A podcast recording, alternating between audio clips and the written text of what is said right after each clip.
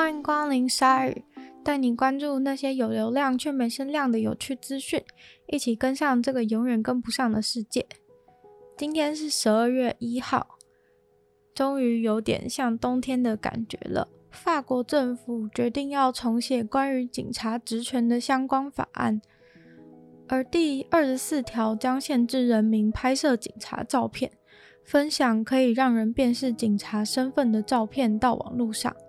这听起来非常的荒谬，完全限制了法国人的言论自由。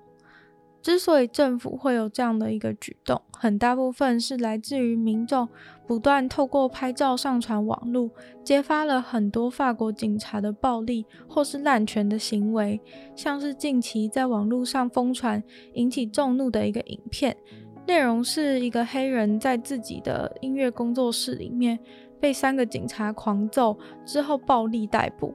在警察暴力层出不穷的情况下，法国政府却要禁止人民拍摄警察，只让已经不爽的人们更加不爽。于是，在几天前就有十三万的法国人民上街游行抗议这个法律，因为这个法律不仅压迫了言论自由。更是助长警察暴力，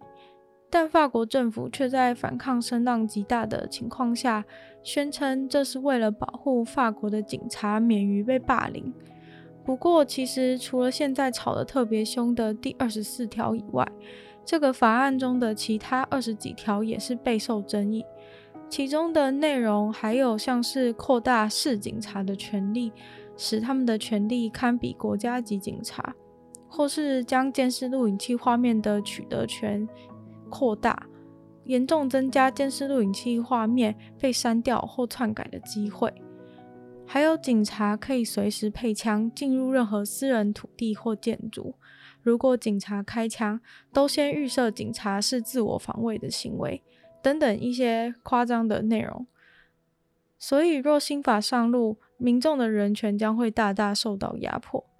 另外补充关于法国警察的传闻，法国警察都是高中毕业后才招募的，训练状况很糟，薪水很低，而且素质很差。警察人员的组成几乎都是种族歧视者，高达五成到七成是右派，还有些是纳粹主义。在非洲的奈及利亚，当地时间十一月二十八日早上。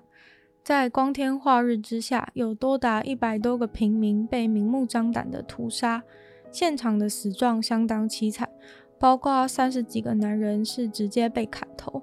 另外还有很多受伤的平民跟不少女人被绑架，目前下落不明。在当地活跃的两个组织——博科圣地，或翻译作博科哈拉姆，跟从博科圣地分裂出来的西非省。两个组织是这起屠杀的最大嫌疑者，但目前两个组织都没有承认犯案。这两个组织都是伊斯兰教相关组织，被人称为奈及利亚塔利班。而博科圣地这个名字本身是反对西方教育的意思。博科圣地长期敲诈当地的农民，剥夺他们的作物，或是逼他们缴交非法的税。而这场屠杀就起于农民受不了长期的霸凌勒索，而开始有所反抗。趁一名前来敲诈的博科圣地成员在上厕所的时候，制服他，将他捆绑，并抢了他的武器，把人带去给当地的保安军队。不过，保安军队并没有保护这些农夫，并对此事置之不理。不久后，被推测为报复的屠杀就发生了。留下了满地的尸体。根据联合国人权组织的数据，这是今年最大规模的一场平民屠杀。而博科圣地和西非省两个伊斯兰极端组织，近年来已经在奈及利亚杀了超过三万人。就在十一月三十日，生物界因为 AI 科技有了非常惊人的突破。这个突破，有人认为是可以相当于网际网路改变人类的一大进展，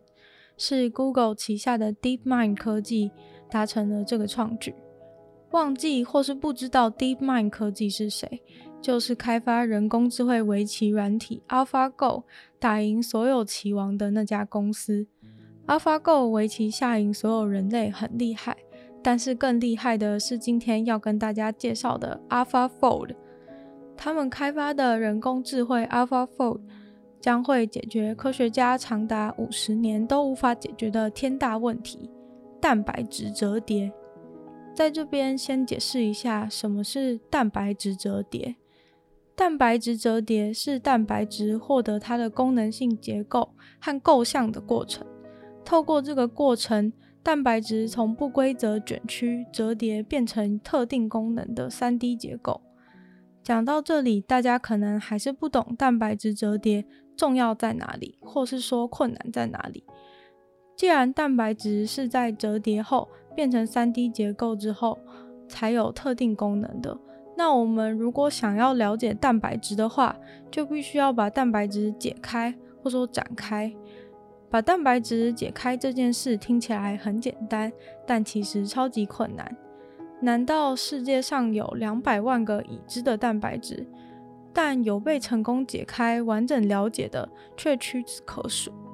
而且光是解开一个蛋白质，就要花一群科学家很多年，需要的器材跟经费甚至高达几百万美金。然而，现在有了这个超厉害的 AlphaFold。事情就完全不一样了。AlphaFold 目前确定出来的蛋白质形状样态，已经有三分之二跟实验室做出来的结果相吻合，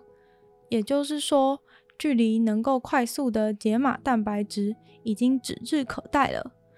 若是这个解开蛋白质的强大技术稳定下来以后，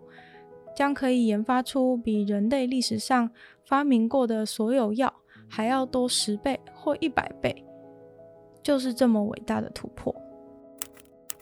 所谓的智慧监狱，就是融合科技，让监狱营运所需要的人力可以减少，或是减轻监狱工作人员的工作负担，还有就是可以改善监狱的环境和运行的效率。我国的法务部从二零一五年就开始推动这个智慧监狱的计划。十一月三十日，全台第一座智慧监狱就在嘉义落成了。法务部表示，智慧监狱落实了近年来监狱目的从监禁转向为社会复归的改革。另外，台湾监狱中戒护人员不足的情况也很严重，戒护人员和收容人的比例是一比十，而国外的平均大概只有一比五。为了解决这些问题，就导入了像是 NEC 脸部辨识系统，还有行动接见系统、收容人的消费购物与医疗系统、电子监控的电梯或是车牌辨识之类的。对收容人的福利，像是智慧购物多功能事务机，应该有点像是 ibon 那种样子，透过机台就可以采买日用品，而且隔天就能取货。对比以往是要手写申请单，然后搞个很长的行政流程，拿到东西大概要等七天左右。现在这样的改变是方便非常多。门禁智慧化以后也很方便，就能知道收容人现在通过了哪一道门，清楚掌握大家的动向。感觉对台湾的监狱是个很大的进步，管理上变得方便，收容人的生活品质似乎也有变好。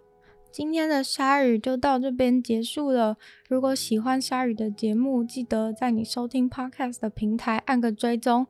有空的话，也可以帮我到 Apple Podcast 留个星星或写个评论。如果还想听更多的话，也可以搜寻女友的纯粹不理性批判 Podcast，里面有很多集的内容。那如果想看更多的话，还可以到女友的纯粹不理性批判的 YouTube 频道逛逛。帮我按个订阅。如果想要追踪我的 IG，看看我生活都在做什么，或者是吃什么食物的话，也欢迎。那如果有看到什么喜欢的新闻，或是有趣的资讯的话，也可以直接私讯小盒子给我，也许会把它做到新的鲨鱼里面哦。那今天节目就到这边结束啦，希望鲨鱼可以在每周二、四、六与大家相见。那我们就下次见喽，拜拜。